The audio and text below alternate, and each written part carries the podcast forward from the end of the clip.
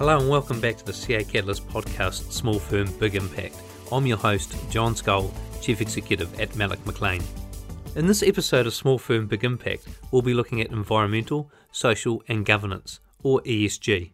You may have seen that investor, regulator, and community expectations are driving increased awareness and action on ESG performance for business and corporations, both locally and globally, and this interest is expected to grow considerably over the next decade. So, what are the most effective ways accountants can add value and have an impact in the ESG space? Adding to the important role that accountants can play in achieving environmental sustainability. With me to share their expertise, Darren Scammell, former President of Chartered Accountants Australia New Zealand and partner at Grant Thornton, and Antz Rohan, Director at Fairground Limited. Antz, Darren, welcome to you both. G'day. Thanks, John. I'd love to start with a quick update on the spaces you're currently working in. Darren, you're a few years out of being CA ANZ President. What have you been up to recently? Yeah, so I had 20 years as a partner at one of the big four firms and uh, now find myself at one of the big six firms at, at Grant Thornton. I'm head of financial services for the Victorian office here in Australia for Grant Thornton, helping our consultants, our tax guys with financial services industries consulting. I'm actually based in audit, doing internal and external audit in the financial services space. And Antz, you've got quite a unique story surrounding your career. Can you fill us in briefly on how you got so involved with ESG? Yeah, I guess I was working away in business advisory services at a firm here in Christchurch, New Zealand, and had been doing so for a few years. Well, it was always nice being able to provide advice to clients and help them with their taxes. Another side of my life is I was running a youth charity. So I kind of felt like I had two parts of my life pulling me apart, really, at a moment of almost burnout. I got this unique opportunity. Someone seeded an idea of why don't you do accounting for businesses that are trying to have impact in the world? And that kind of brought those two loves of my life together into one. So it was just a complete fluke. That was about nine years ago now. Well, what a great story. Thanks, team. It's great to have guests of your caliber here today on our podcast. And for those listening who might be new to ESG, Darren, could you please give us a brief explainer? What exactly is ESG? It is around that environmental, social, and governance. So these are factors that investors can use to assess whether they should invest in companies. And in fact, you can assess a country about its ESG as well, how well it does in those environmental, social, and governance factors. So it's, it's, happening a lot in the marketplace, particularly superannuation that I specialise in. You know, a lot of people are looking to say, you know, I'd like to actually be better with my money. And there are companies that are investing startups into startups. And one way of assessing as to how well that company is run from an ESG perspective is to use these factors and make that assessment. So, what are they sustainable and societal impacts that this business is having or is planning to have once you've made that investment? We're doing a bit of background reading, and according to Harvard Business Review, the future of ESG is accounting. What do you think about this statement and why? Antz. I think accountants are in the most appropriate and unique position to be able to support clients to incorporate ESG into their reporting or into their organization. I mean, we're already there as a trusted advisor. We're already there helping them measure their financials and helping them measure their taxes. Just natural next step is that we're also helping them measure their environmental impact, their social impact, their cultural impact. I think we're just we're so well positioned to do it and we've already got the relationship with clients. It makes sense that we're the ones that help along that journey. The word accounting is meaning to account for. And everyone thinks accounting is just financial, but it's not just financial. And if you're held to account, you can account for environmental issues that you have or how your environmental practices, what are your social practices, how you deal with the community, particularly in the startup space, and what you do with the money you provide to not for profits, for example. Governance, how well are you governed, is not an accounting premise, but you can be held account for it. I said as how you report this information, and you're exactly right, Antz. Accountants are really well placed to gather this information because they already follow an accounting framework. They're actually used to dealing with numbers in a framework. Let's deal it in a reporting sense. Darren, can you please tell me how integrated reporting works and how you see it being used? Really, the passion I have at the moment is actually ensuring that some integrated reporting is being used at this SME entity. So, integrated reporting is a principles based reporting. It's a global methodology where you report an entity using six capitals, which we can talk about later, but it's really being used at the big end of town. I'm seeing not for profits in particular and SMEs are starting to follow the principles of integrated reporting, which links into ESG, which links into sustainability accounting standards as well, and starting to report that in a following the principles, you know, so at that small end. Integrated reporting is a way of promoting a more cohesive and efficient approach to corporate reporting. It aims to prove the quality of information available to providers of financial capital and enables a more efficient and productive allocation of capital. That's at the what is integrated reporting. An integrated report is concise communication about how an organisation's strategy, its governance, its performance, importantly, its prospects in the context of its external environment lead to the creation of value over the short, medium, longer term. So, what's the purpose of a, an integrated report? It provides people that are providing financial capital how an organisation creates value over time. So, an integrated report, it's for all stakeholders interested in the organisation's ability to create this value employees, customers, suppliers, business partners, local communities, legislators. I, I, believe everybody should be interested in an integrated report which follows uh, the integrated reporting principles. They're the, the who, the what, the with, and the how, which is your strategy, your value drivers, and your key business processes. Darren, would you like to see it legislated? Not yet. It has been legislated in South Africa, so all listed companies in South Africa have to follow integrated reporting principles, and that's been the case now for some time five, six, seven years. In Australia, I would like ASIC to be able to say it's recommended, and I think that would make people do it. I don't want SMEs to be forced down this space. They have to realise that this is for their benefit. But if they were to be added this, what they might see as a compliance burden, they may not want to do it. So, where do you draw the line? At which size company do they have to have integrated reporting? I would like it to be that people actually see the benefit of doing it and therefore they'll bring it on board. A really important development has happened internationally, and that's the Sustainability Accounting Standards Board and the International Integrated Reporting Council are merging to become the Value Reporting Foundation. One of the issues that's existed is that there's been a lot of these types of standard, like the SASB and the IRC and its integrated reporting. So there's a bit of confusion in the marketplace. I'm really pleased to see that the Value Reporting Foundation is being created so that reporting as ESG we're talking about, or SASB and the IRC will come under the one banner now internationally. And I think that'll really help with the reporting going forward. Darren, do you think that the premise of where you actually come from when you adopt this philosophy to try and report is really important? And getting buy in at a board level or governance level, whether it's an SME or a large company, is also really important? I fully agree it was October last year, the business reporting group in Australia was meeting. There was 120 people and their responsibility for integrated reporting in Australia. And in that meeting, I sent a note to a good friend of mine on that board. I said, Michael, one of the issues is this is being used by 40 of the top largest companies in Australia. And there's two and a half million entities out there that aren't using integrated reporting or following integrated reporting, and I think they should be.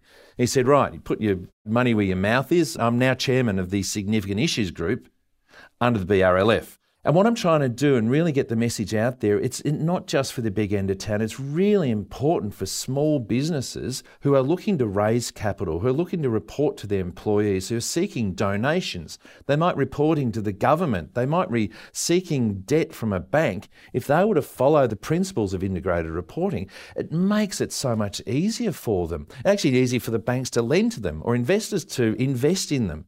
So I can see a real opportunity for SMEs in particular and not for profits to follow this framework, linked again to ESG. You know, they can be reporting on ESG within the integrated reporting framework, and that's much more clarity. And it's not just about reporting, it's also about thinking in an integrated way as well. I think there's a real scope for smaller businesses to be doing this. For a lot of our listeners, this will be the first time they've actually heard about this concept.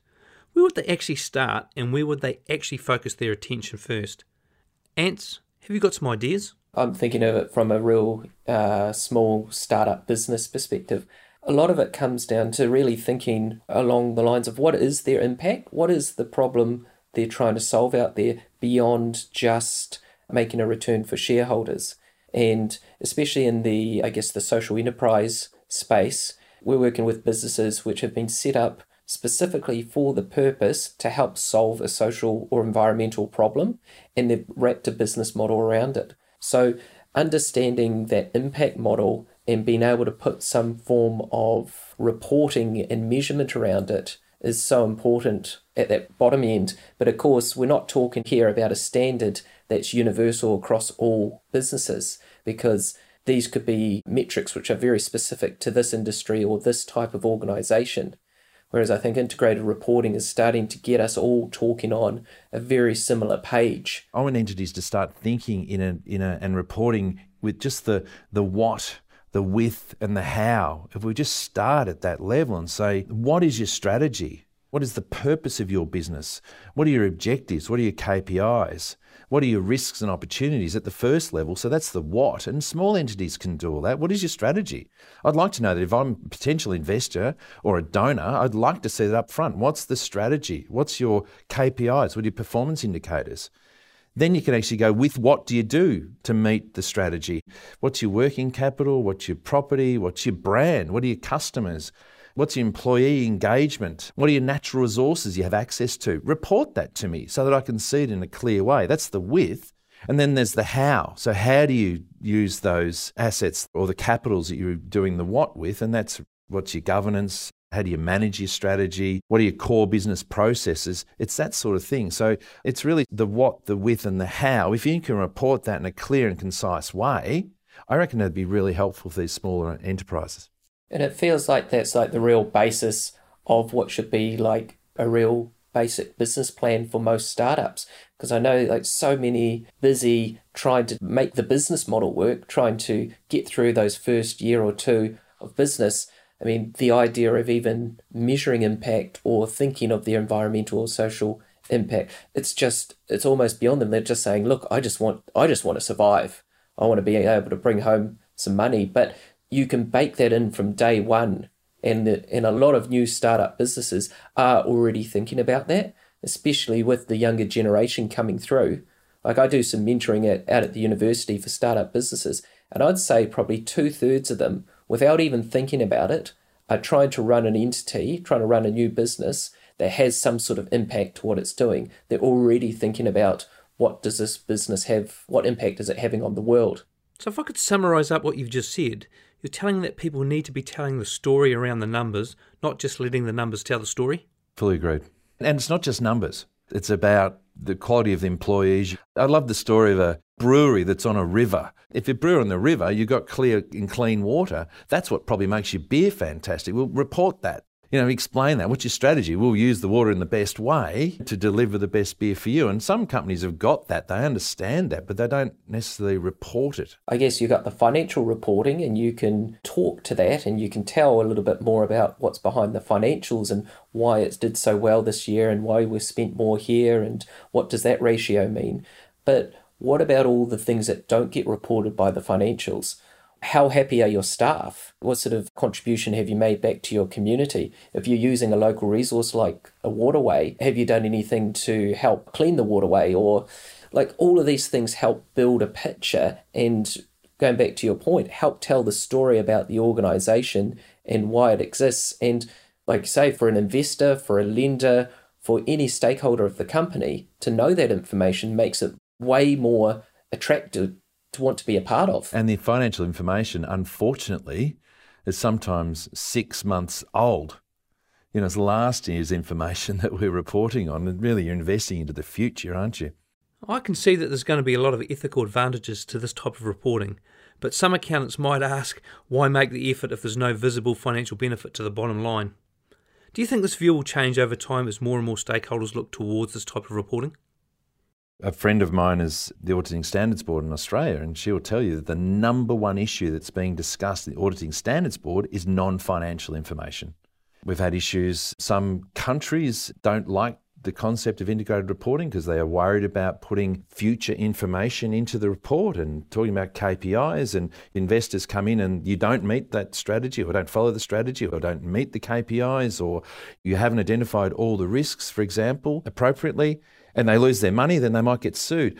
I look at it the other and I think that it's actually turned. If you don't put that information into the financial statements, explain to existing investors or potential investors or banks or employees who might come work for you what the risks are, what your strategy is, I think you're more at risk. Because if something does go wrong, you didn't tell them about it. So I think the world is turning in that regard. And I think there's definitely a business case there. I think we've seen some of the stats coming back as saying that those that report more on their non financial metrics, that are being more transparent about whether that transparency is about how well we've done or how badly we've done, they're actually creating more of a return for their investors and they're getting more attraction from investors.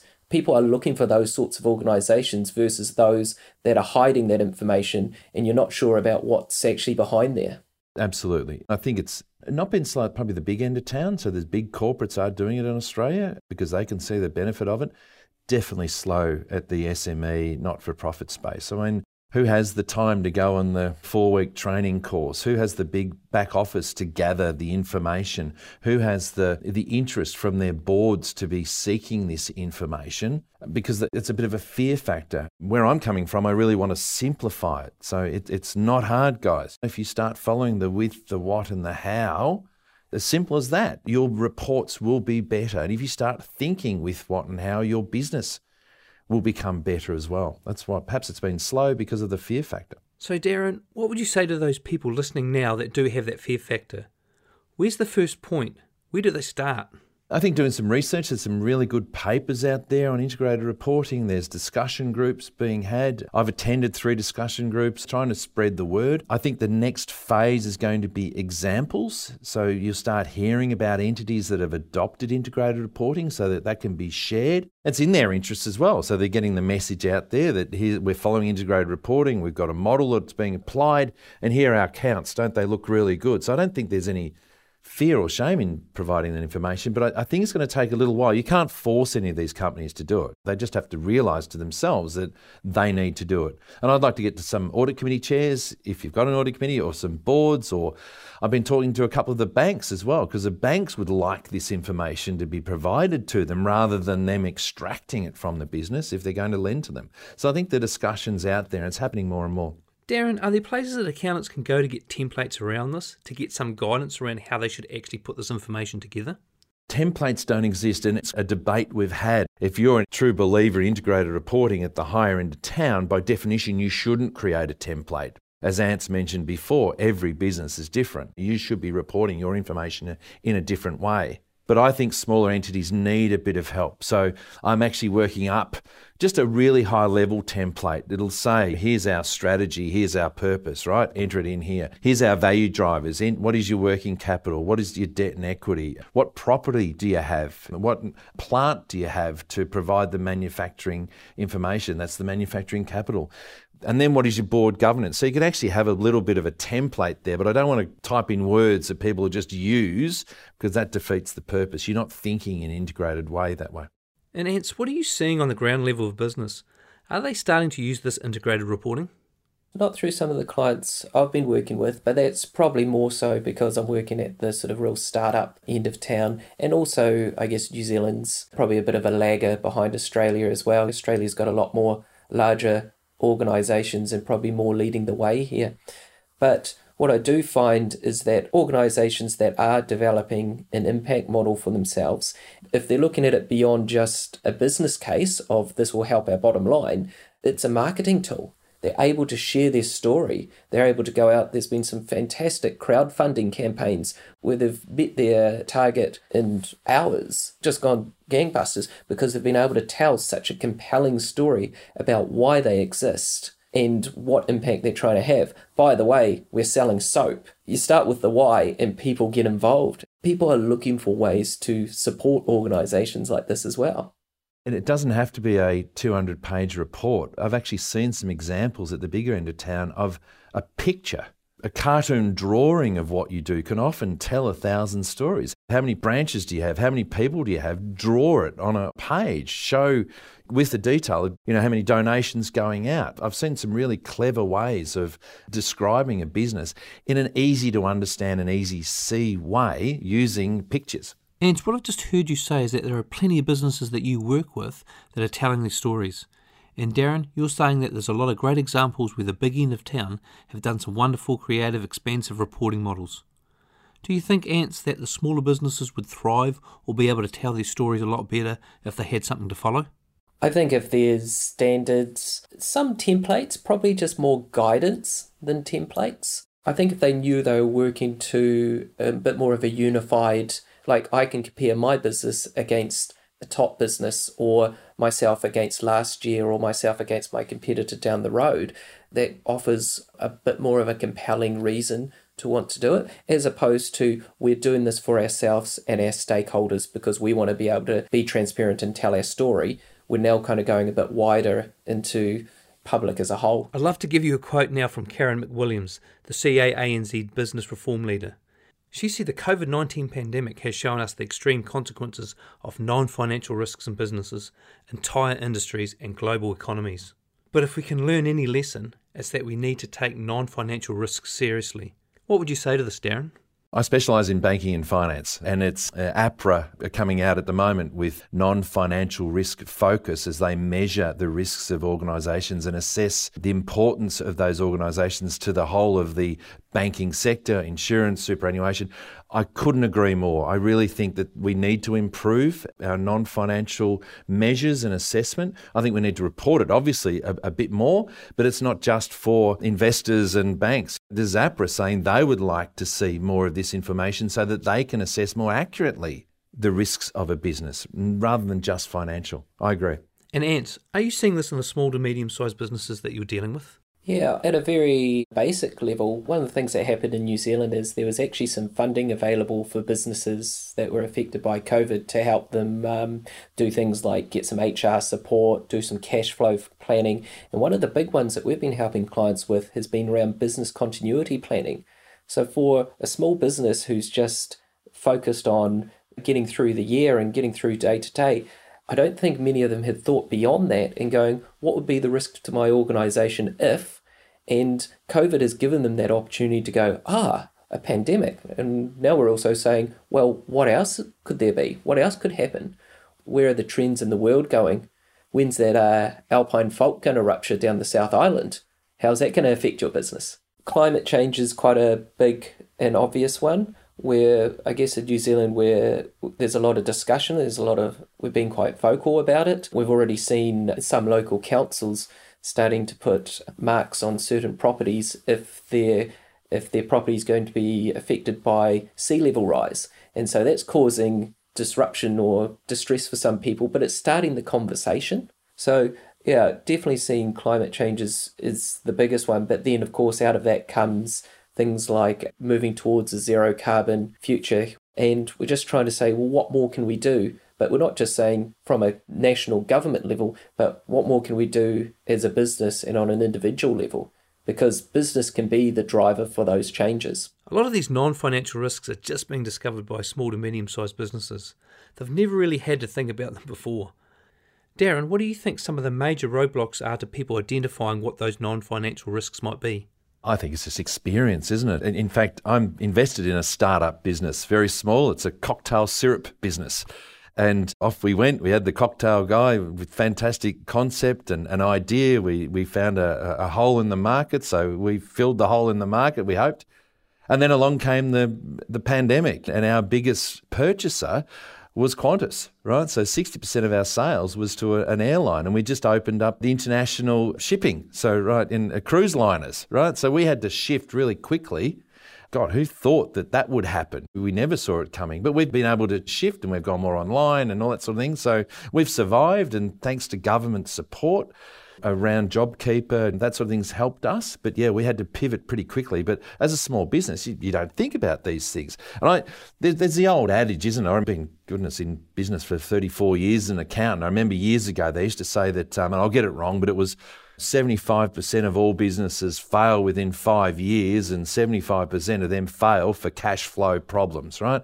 And that's because the business owner, he or she, have got this wonderful idea, but they don't have an accountant sitting beside them, right, to help them out, or they haven't accessed the, the finance that they need. They haven't explained the case. So it's just non financial information come from left field. You have to be ready for it somehow. Do you think this is a prime opportunity for chartered accountants to take advantage of that trusted relationship that they do have with their clients?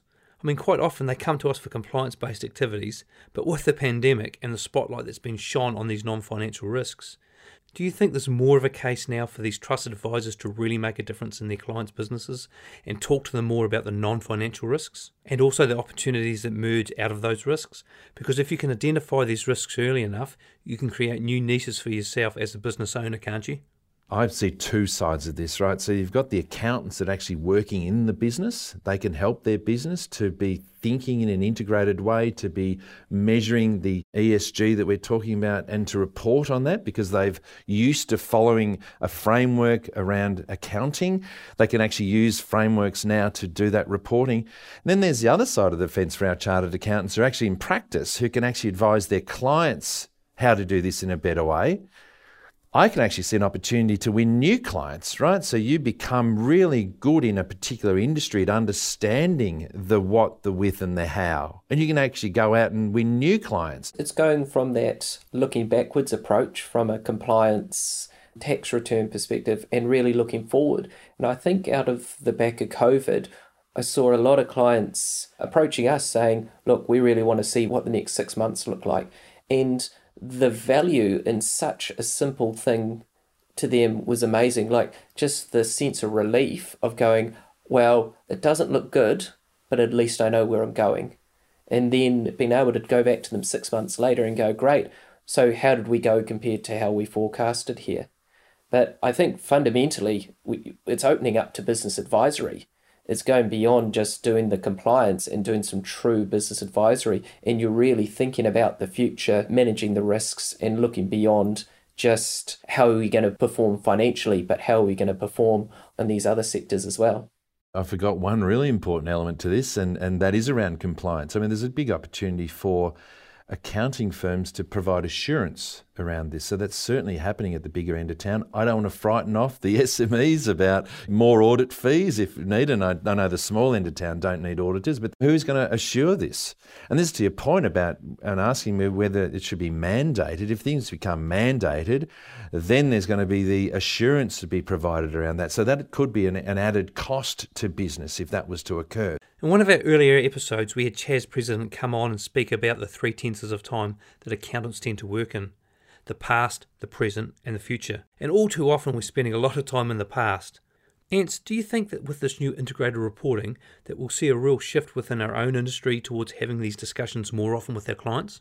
Yeah, it would have to be, right? We're thinking about, we're talking about future opportunities, future risks, different capitals, that could impact performance. It really is about being an accountant for the future, not being just an accountant for the past, because we still have to acknowledge that compliance is still important and it's still valuable to our clients, but it's then going beyond that. I think what's happening too in the marketplace is that as we become more and more automated, there is a less need for accountants as such or financial controllers. I'd like accountants to become more like CFOs and more responsible for the future of the business and directing where the business should be going and reporting on that. As more and more automation occurs, we're spending less time doing the reconciliations and the, the manual books and that sort of thing. So, where's the opportunity lie? It's going to be in that non financial information. It's going to be providing more strategic information and reporting. I, I think that's where the future has to lie for us, and we have to move that way quickly.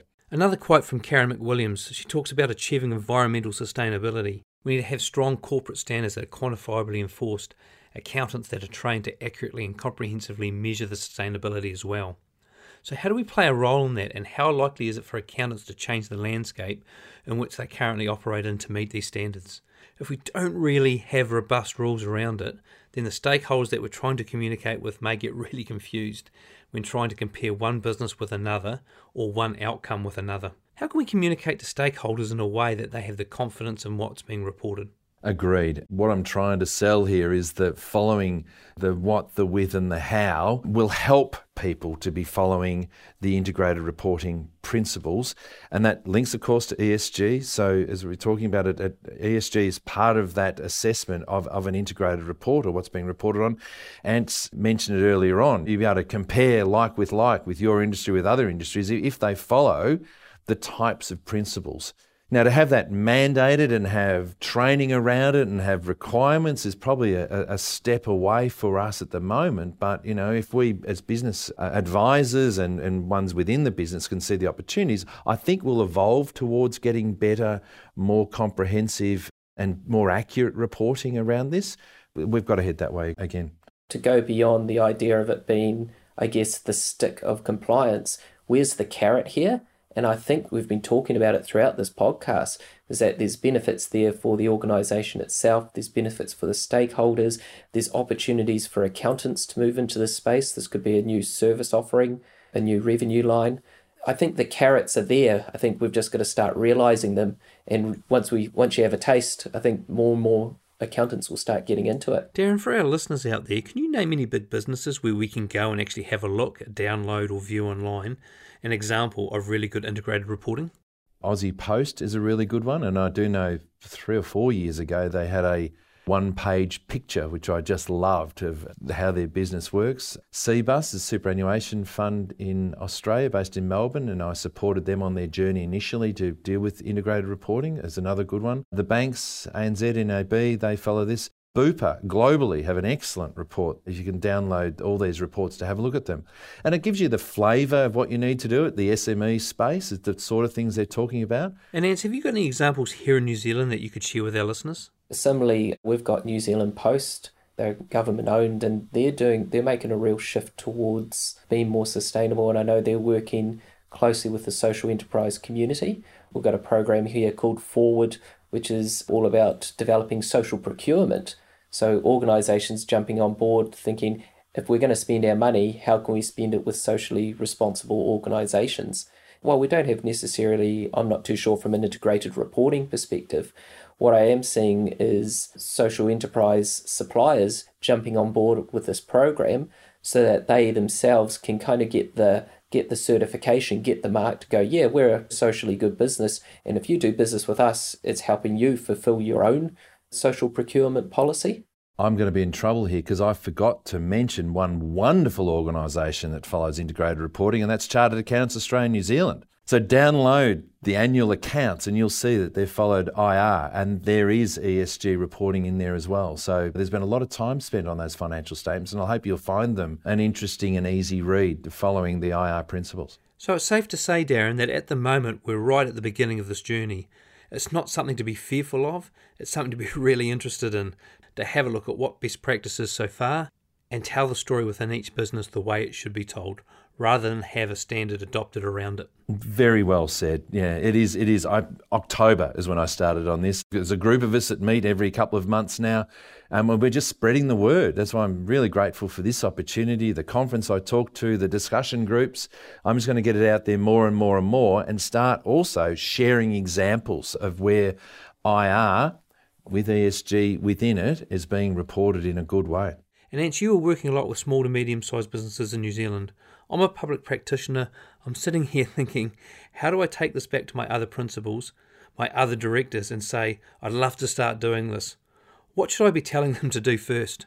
You really do need a champion, and I'm a bit of a believer in ask for forgiveness instead of ask for permission. So perhaps it's just about going out there to one or two of your really close clients and running it with them for a bit, then going back to your other principals and going, hey, look, we've just tried this with a couple of clients. This is the feedback they're getting. This is the feedback their customers are giving and their stakeholders. I reckon this could be something we could roll out. And then you're sort of getting a run on the board as opposed to, here goes a hypothetical thing that I'd like to do. Sometimes you might be battling uphill depending on where the other principals are at. It's a good point, Antz. So I'm working with the Stroke Foundation through Deakin University. So Deakin University here in Melbourne actually has an integrated reporting business that it, that it lectures in, so you can actually do the studies there. A client of mine is RSL branch in Victoria here, and uh, they're looking at going an integrated report. Starting the journey. This year's report won't meet all of the IR requirements, but they are starting that journey. So next year they'll adopt more and they'll adopt more. So it doesn't have to be done overnight, but the principles will apply. So I fully agree. I've taken this on as a, a personal thing that I'm doing rather than just at Grant Thornton, and I'm hoping that more and more clients will come on board as they realise the opportunities. Really good point. Thank you. One of the key messages we're trying to give our listeners out there is that through the storytelling and through the integrated reporting, we can really provide insights and advice to our business clients on how to tell their story in new and exciting ways. Agreed. Absolutely. Thanks again to Darren Scammell, former president of Chartered Accountants Australia and New Zealand and now partner at Grant Thornton, and Antz Rohan, director at Fairground Limited, for spending time on Small Firm Big Impact today. Thank you to you both. Thank you, John. Pleasure. Thanks, John. So, my key takeaways from today's podcast are to keep an open mind this is a journey. ESG is all about intent. Add value through storytelling. Shift your client's perception on value. And just get in and give it a go. So that's it for this episode of Small Firm Big Impact.